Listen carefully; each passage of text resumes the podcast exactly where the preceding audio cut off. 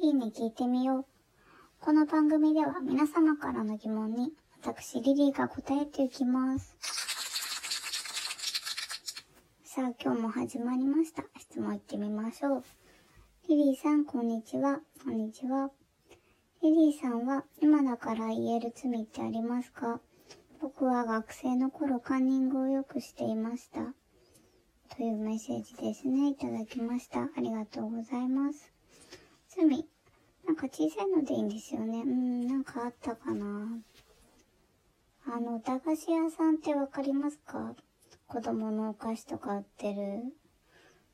そこで、あの、遠足の前とかおやつ買いに行くんですけど、糸飴とか、こう、きなこ棒とかあって、あの、糸飴っていうのは、糸に飴玉がくっついてて、束の中から一本選べるんですよね。大きさとかはまばらで、で、きなこ棒っていうのは、爪楊枝にきなこねじりがついてて、その爪楊枝の先が赤く塗ってあったら当たりなんですよ。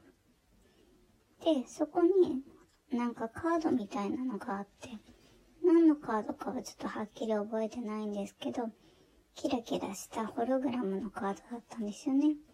それが欲しくて、で、で、それもやっぱり束になってるんですよ。そこから、こう引いて、まあ、自分の好きなの出るとか出ないとか、そんな感じでやるんですけど、間違ってその時2枚取っちゃったんですよね。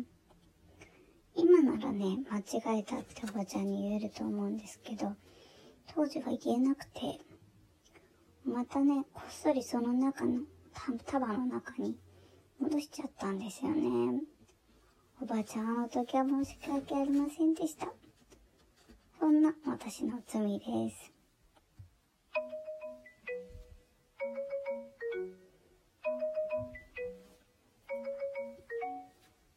さて、5月15日、国際家族の日です。家庭内での女性や子供への差別をなくそうという取り組みや LGBT への理解もその一つです。特にね、今コロナがあって、家で仕事をしながら子供の面倒を見て、さらに自分自身もコロナにかからないようにする。やっぱりこう家族の負担は大きいですし、そのことをしっかりこう政府や自治体が考えて対策を講じてほしいものですよね。で、家族の中に困ってる人いませんか？家事に一人で追われてる人はいませんか？恐怖に怯えてる人はいませんか？今一度ね、家族に対して優しくなってみるチャンスかもしれません。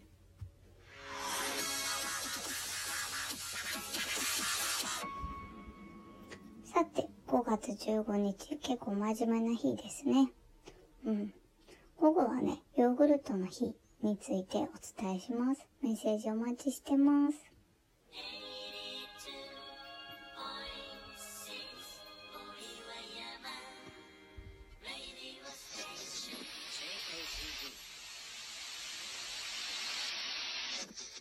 そろそろお別れの時間が近づいてきました。